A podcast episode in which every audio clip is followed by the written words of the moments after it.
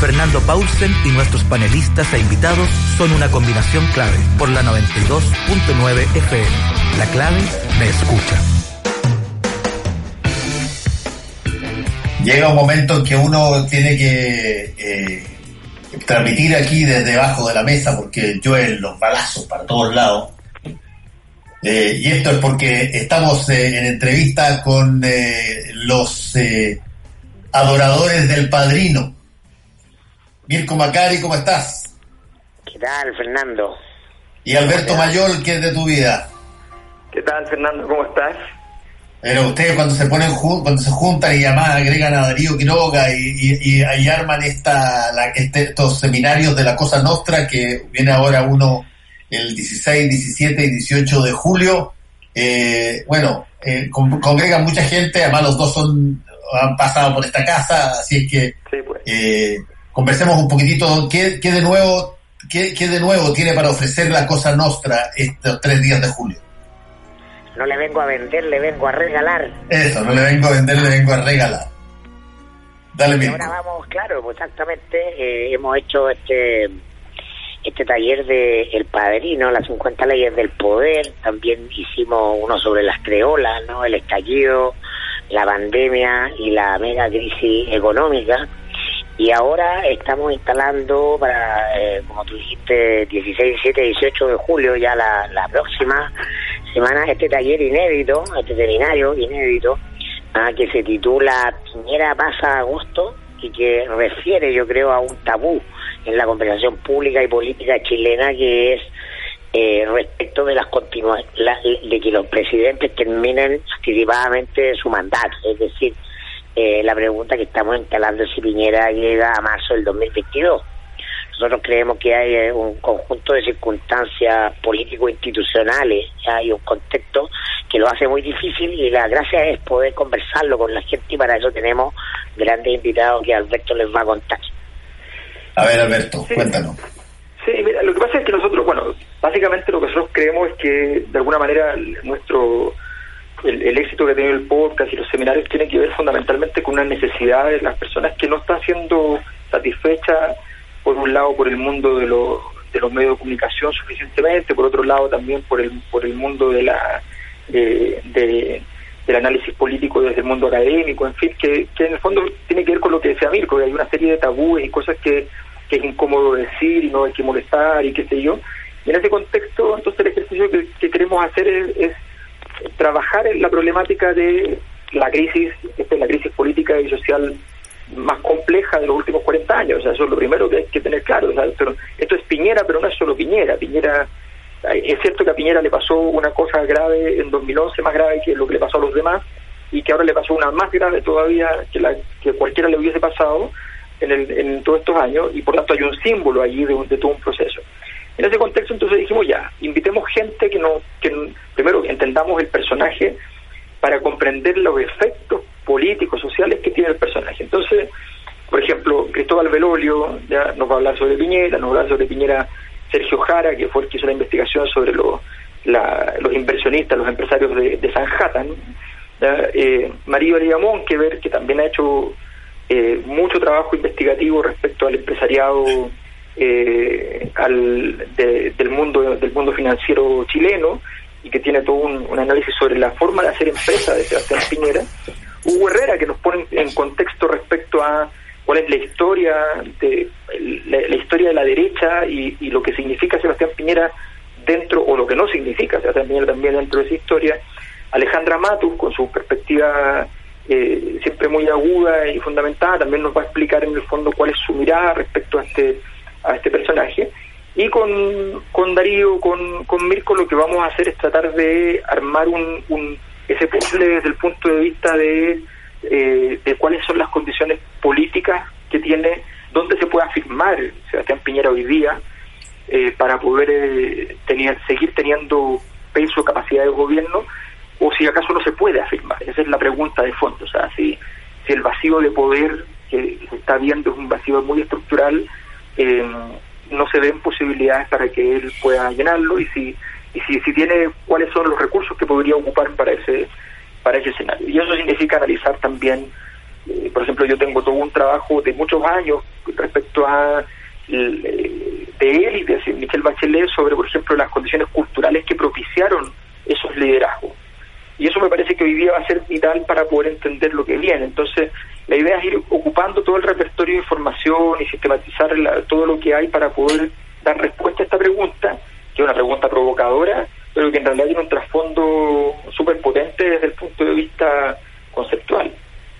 A ver, de, voy, a, hacer una mezcla de abogado del diablo con, con comentarista acá. Eh, eh, yo entiendo eh, la, provocación y, me parece interesante eh, el plantearlo de esa forma porque eh, ataca por lo menos, o por lo menos asume dos cosas que son básicas para entender el sistema político chileno. Uno, de que el presidente es superlativamente la figura más importante en términos políticos que tiene el país, con una cantidad de facultades que no tienen prácticamente ningún otro presidente en América Latina eh, y, con, eh, con una carga eh, de poder levantar el pulgar o bajar el pulgar que probablemente es, para hacer una analogía histórica, bien parecida en algún momento dado a lo que era el circo romano. pero tengo también un, eh, sentimiento encontrado porque creo que Chile es uno de los países, y lo ha demostrado, que tiene una, pero eh, una de las más debilitadas, eh, debilitadas capacidades para admitir responsabilidad política de muchos países. Eh, nosotros siempre encontramos una forma de justificar los actos y por lo tanto eh, se, cuando, cuando en el último tiempo, cuando hemos tratado de ver cómo enfrentamos un problema y en este caso el, tema presidencial, eh, no, no, como no, como no existe la posibilidad de una responsabilidad política que pida disculpas por errores cometidos porque nadie acepta eso y nadie renuncia voluntariamente, sino que lo tienen que echar prácticamente eh, empujado, eh, la forma en que se, hemos buscado a ver de qué manera eh, pueden producirse en cambios acá ha sido el cuestionar ya sea la integridad del, presidente o presidenta, a recordar que la presidenta Bachelet en un momento dado también la trataron de que tenía situaciones particulares que eventualmente conspiraban con su capacidad de, ser mandataria y, por lo tanto se busca un atajo. Y yo tengo la impresión que eh, aquí, para ponerlo, parafraseando la famosa frase de ese asesor de Bill Clinton, aquí es la ideología estúpido. Eh, eh, a uno le, entregan un zafe al presidente de la República con una supuesta enfermedad o por, tener ciertas características, cuando en realidad lo que, lo que se, la ineptitud que se demuestra tiene que ver con la visión de, la visión que tiene sobre el país y sobre el mundo. Y esa visión es, eh, a mi modo de ver, comparable con otras. Eh, Bolsonaro, eh, Trump no tienen tics ni ninguna cosa y sin embargo tienen una mirada relativamente parecida. Y por eso es que han tenido terminado en esta, enfrentando esta pandemia también en medio de desastre. o es muy loco lo que digo sea, mira, yo lo pondría así, Fernando, para darle una perspectiva un poco más, más larga. Desde 2011, a ver, Michelle Bachelet, esto es lo que, por eso invitamos a Cristóbal, entre otras cosas, ¿no? A Cristóbal Belolio, que habla de este ciclo que aburga. Eh, eh, Michelle Bachelet fue elegida ¿ah? eh, para hacer un gobierno ciudadano. ¿ah? Eh, al poco andar, ¿ah? eh, las élites retomaron su poder y ella se dedicó a eh, ejercer solamente la, jefe, la jefatura de Estado y el poder el gobierno recayó en la dupla escalona, ¿ah? eh, en ese instituto cabecía de la nueva izquierda, en alianza con Andrés Velasco, ministro de Hacienda. Ahí estuvo el poder. Con Sebastián Piñera I, el 2011, ¿ah? el poder lo arrebató la calle, la Hacienda la tomó el movimiento estudiantil. Eso debilitó ¿ah? al gobierno hasta el final, a tanto que sufrió una derrota brutal la derecha ¿ah? en esa elección a manos de Michelle Bachelet, que de nuevo llegaba ahora sí para hacer un proceso de reformas que se acaba al año dos meses ¿ah? con el caso Cabal. ¿ah? Y Piñera venía a retomar la historia de, más gloriosa de, Chile, ¿no? el consenso y los acuerdos de los 90 y hacer crecer la economía y miran lo que estamos. Entonces venimos ¿ah? eh, en, la, en, evidencia más, más empírica, más pura, ¿no? de un proceso de, de construcción del poder de la institución presidencial. ¿No? que, como decía Diego Portales, y esto es relevante porque Jaime Guzmán en, el diseño de la, de la constitución del 80 bebe fuertemente de esta idea de sus maestros, ¿no? de, de, de Isaguirre, etcétera, ¿no? Un presidencialismo fuerte e impersonal. La presidencia es la vida maestra del aparato político chileno. Y entonces el presidente es una suerte de rey o monarca. Pero, y esa es la diferencia, ¿ah? y por eso que eh, históricamente Chile y la élite chilena se ven a sí mismas como diferenciadas del resto de América Latina, este poder fuerte del monarca no es un poder personal, es impersonal. Y por lo tanto lo central es la institución presidencial, no la persona del presidente. Este juego requiere un factor que es decisivo y que hoy día está ausente y que nos lleva a formular esta pregunta, que la persona que ocupa a la institución presidencial tenga conciencia de lo que significa este superpoder que es el jefe de Estado y jefe de gobierno, que esté dotado de la capacidad de comprender su eh, influencia en el imaginario simbólico, que el minuto en que él empieza a ocupar el cargo deja de ser la persona que en su fuero interno es. ¿ah? Ese es el requisito. Y es evidente ¿eh? ha sido evidente que todo este ciclo eso, eso se ha ido perdiendo, ¿no? Porque la institución presidencial se organiza con la, con sobre la base de sistemas de gobiernos políticos de coalición y cada vez más en el ciclo Caburga, Bachelet Piñera, Bachelet Piñera, ¿no? El elemento personal, carismático, la cercanía, la proximidad, los parientes, la señorita, la, la, amiga con la que toma el té, ah, eh, eh, los primos, los, eso se empieza a desvirtuar. Y eh, el funeral del tío Bernardino refleja o refleja de manera, eh, a mi juicio, muy brutal esta sincronía entre la persona o el personaje que ocupa la institución presidencial ¿ah? y la institución misma, que es una institución colectiva. La presidencia no es una persona. Eso probablemente la gente no lo entiende, pero así está diseñado y así está organizado. Y eso es lo que vamos a tratar en el seminario. La presidencia es un equipo de gente que trabaja ¿ah? en la jefatura del Estado y del gobierno. Y cada vez más con Bachelet y Piñera, pero ya con Piñera 2 empieza a ser eh, francamente patético. ¿no? El presidente se confunde con la imagen, con la institución de la presidencia. Y entonces el sistema no está funcionando de acuerdo a sus premisas. Y el punto es dada la crisis, ¿ah? la pandemia, la crisis económica, el desfonde del resto de las instituciones políticas y de la propia presidencia, es decir, da el ancho ¿ah? ahí eh, palos para el puente para cruzar el río que es marzo del 2022.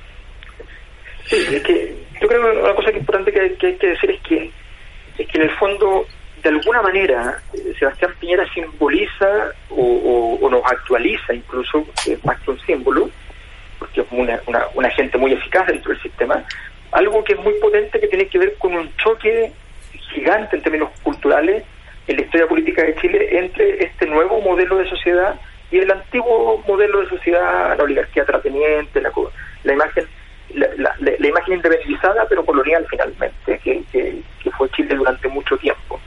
Y, y durante y, la verdad es que eh, la, la dinámica de, imperio tecnocrático, neoliberal, en fin, tiene un rasgo que es muy importante a tener en cuenta en, en términos políticos, porque niega, o sea, viene a renegar de una ley fundamental de la, de la sociología política, y es que está centrado el poder en el resultado. Lo primero que dice Max Weber en todos sus libros sobre política, dice, lo primero es que la política no puede depender de un resultado, y si depende de los resultados, este, entonces puedes estar muerto en cualquier momento. Y lo que vino a decir todo este ciclo político, y, y Piñera es el gran símbolo de eso, es que lo que ofrece es un resultado, lo que ofrece son los tiempos mejores. Te va a llegar plata.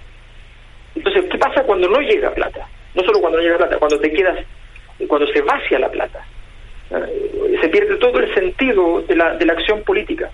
Entonces, estamos frente a un personaje que, que simboliza esta velocidad, este, este, este, esta audacia, esta, esta visión empresarial, pero que efectivamente simboliza al mismo tiempo la crisis de las instituciones, porque efectivamente las instituciones, frente a una cosa que te está diciendo, tienes que, eh, tenemos que, eh, la única solución para que la institución tenga sentido es que ganemos, ganemos todos los partidos y seamos campeones siempre. Entonces es muy complejo. Esa, toda esa impronta que está, que está chocando desde hace una década en Chile, más o menos, eh, entre la antigua cultura política, donde la derecha dominaba a partir de una visión completamente diferente, a esta nueva, esas dos visiones están chocando, aunque hay un pacto en términos de la élite eh, entre ellos, en la, en la práctica esas dos visiones están chocando y eso es súper interesante también de, revisar. Ahora, ahora digamos una, digamos una, una, cosa, eh, ¿cómo se percibe dentro de todo esto eh, algo que ocurrió en el caso de Michel Bachelet y que ocurrió también en, Piñera 1 y que sin duda está ocurriendo ahora, que es una suerte, para ponerlo en términos coloquiales, de desgrane del choclo interno. Hay eh, la, aparición de, lo, de, lo, de Mario Desbordes, la, la, persistencia de una eh, cantidad de parlamentarios que plantean posiciones muy taxativas que eh, no comulgan con la línea ideológica que trae la moneda. Eh, ¿Es eso eh, un evento o eso es una tendencia? Lo primero, déjame recordar que yo estoy, me, me autoinvité a, a, a, a, conversar con, contigo, Fernando, y yo trabajo en, Radio Conquistador, para que no me reten ahí. Ah, por supuesto, por supuesto. Ah, se, me, se, me olvidó, se me olvidó que tenía que mencionar que, que tienes empleo, tienes empleo regular. Déjame, déjame las, formas con eso. Sí, sin duda. Sin eh, yo creo que esto lo, lo, lo, que tú, el punto que tú pones es decisivo porque, mira tú, mira, es que es tan eh, potente lo que el deber ser del, de, del, de lo que se espera de la institución presidencial que en la década de los 2000, no, toda la prensa política hablaba de esta triple condición del presidente, jefe de Estado, jefe de gobierno y jefe de coalición era el ordenador de todo, es un suprapoder, ¿no? Y eso se hacía, ¿no? Eh, este, este, imaginario de las élites, en definitiva, que entronca con la historia larga de Chile y con, con la figura de Diego Portales, ¿no? De el, padre autoritario, ¿no? del monarca absoluto. Entonces, este proceso de descomposición, efectivamente, recordemos que cómo le fue al diputado Lorenzini con Lagos, ¿no? ¿ah? eh, que, si, que si algún diputado o algún dirigente político osaba desafiar al presidente, eh, sufría el exilio a Siberia, que es lo que le pasó a Lorenzini, digamos, con espanto en esa época, ¿te acuerdas tú? Cómo quedó completamente aislado del juego. Bueno, eso, ¿ah? en el comienzo del ciclo Caburga empieza a ser un signo del deterioro de esta condición de líder político de coalición y por lo tanto las coaliciones, con Bachelet 1 de manera más tenue, pero ya empezaron con Marco Enrique Ominami los discos, ¿te acuerdas tú? Y de hecho Marco termina de candidato fracturando al sector, ¿no? Con Piñera, ¿no? La derecha termina con, eh, eh, contra la pared, ¿ah? con un presidente que llama a, eh, habla de los cómplices pasivos, le termina dando vuelta a la espalda buena parte del sector al propio Piñera. Con Bachelet 2 ¿ah? y los matices de Walker, ¿ah? que terminan capturando a la centro izquierda en tres grupos irreconciliables entre sí, la concertación, la nueva mayoría, ¿no? y la eh, y el Frente Amplio. ¿ah? Y con el esminado, bueno, el mismo fenómeno, ¿no?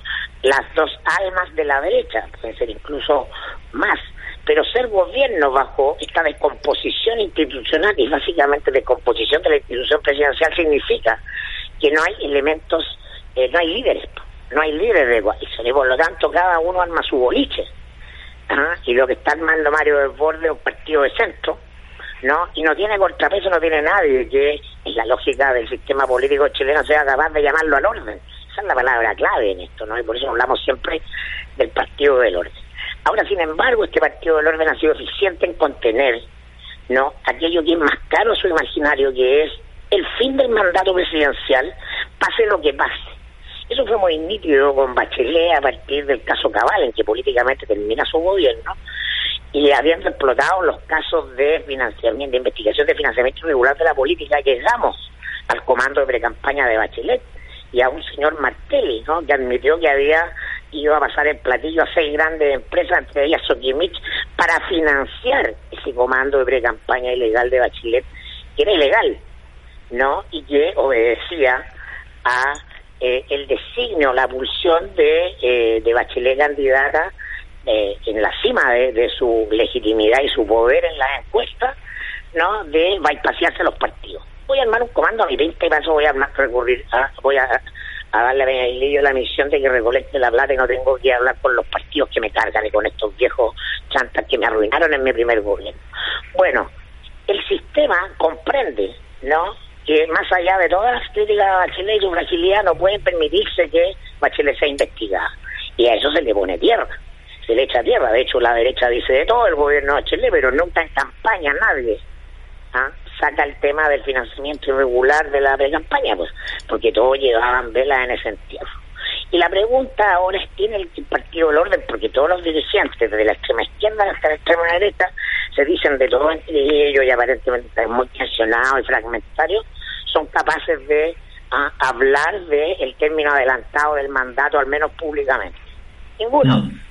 Porque ese es un tabú, es un fetiche algo de lo que no se puede hablar, pero de nuevo está ¿Ah? y con más fuerza, porque ahora lo que hay no es una investigación que sea controlable a través del control de la Fiscalía y de los tribunales, sino que hay un malestar social extendido y muy profundo. Claro, que lo que pasa es que la, la, falla multisistémica es lo que hace si la crisis del tema eh, es realmente disruptiva. O sea, le pasó a Lagos con, con el caso Mopgate y, finalmente la elite encuentra una salida para que para dejarle algunos costos pero pero no dejarle todos. Le pasó efectivamente a Bachelet le pasó eh, a Sebastián Piñera con la, la locución del gerente que dice que está todo grabado y que si un juez se lo se lo pide él lo entregará eh, mostrando los actos delictivos de, de, Sebastián Piñera eh, y, y, y eso siempre pasa y en todas partes del mundo pasa. Lo que pasa, el gran tema, si uno mira la crisis política por excelencia en la historia contemporánea, que es el caso Watergate, el caso Watergate se, se comunica dos años antes en la prensa de que fue una crisis y pasó y no le importó a nadie.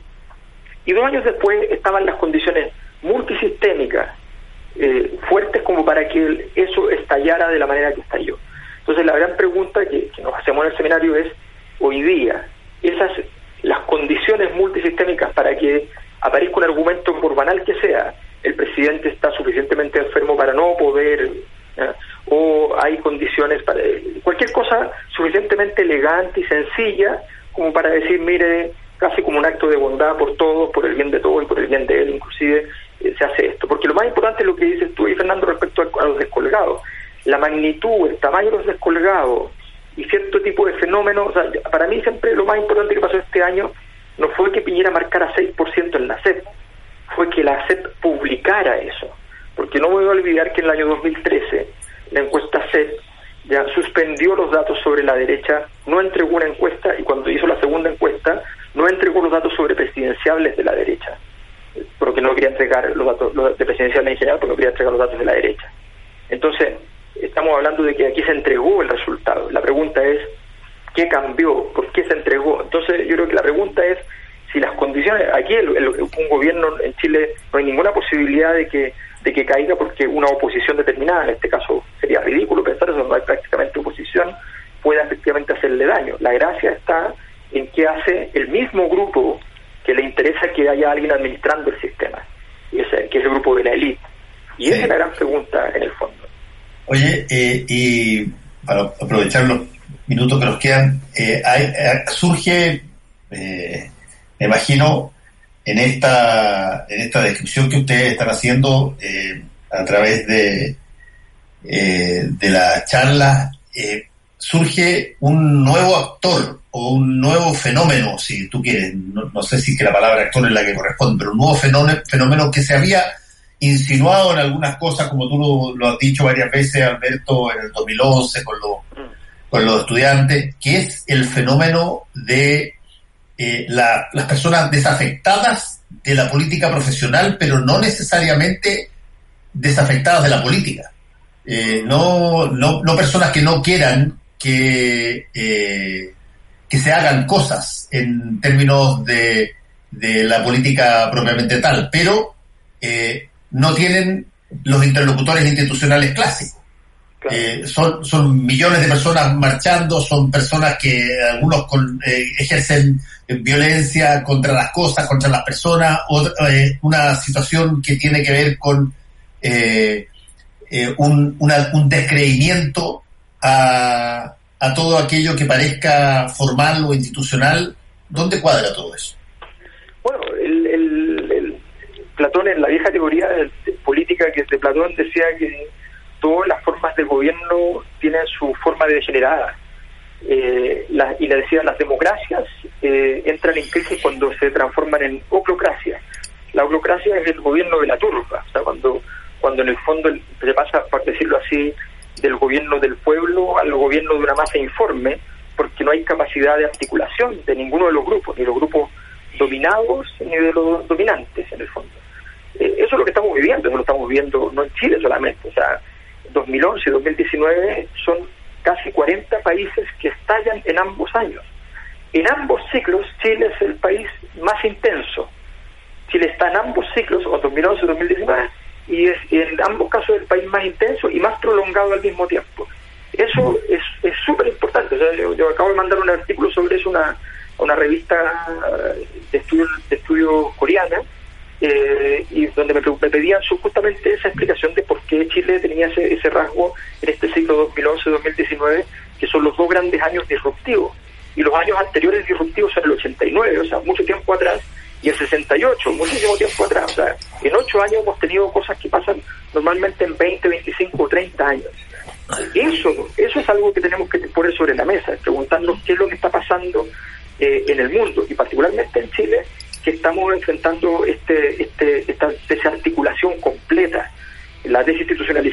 radical de todo, de todo el sistema político, eh, que eso tiene muchas muchos caminos, muchas respuestas, pero que tiene que ver fundamentalmente con este gran ciclo de malestar social. El malestar social es exactamente eso, es la energía disruptiva de la sociedad cuando ya no hay, no hay manera de sostener las estructuras de poder.